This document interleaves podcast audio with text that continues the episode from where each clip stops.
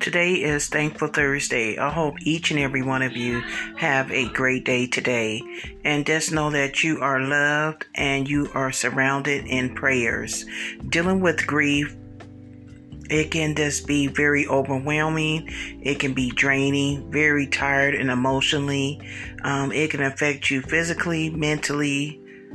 Um, it could just have you just not in a very good place.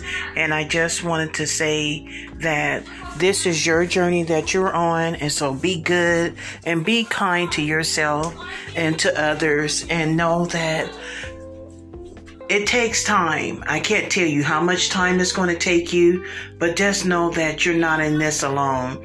And I would just say, you know, get a journal so you can reflect on your emotions and your feelings. If you are an individual or a person that don't like to talk about it openly with a lot of people, um, that's understanding.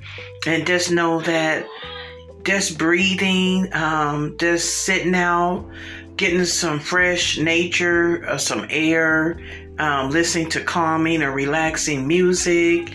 If you have a hobby like knitting or crocheting or, you know, just doing scrapbooking, you know, these are just some suggestions that I'm throwing out there to you. And I just want to say that, um, my prayers and deep condolences go out to anyone that has been affected by this COVID 19 or has had the COVID 19 or has lost a loved one or a dear friend.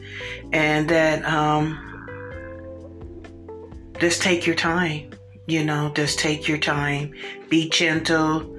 You know, do self care with yourself and if you have a loved one that's dealing with this, reach out to them, see how they're doing. Just being able to get a phone call, a text message, or an email, that can help in so many ways. And, um, just be careful, you guys, and be safe out there. And I say no to any type of violence. It doesn't matter.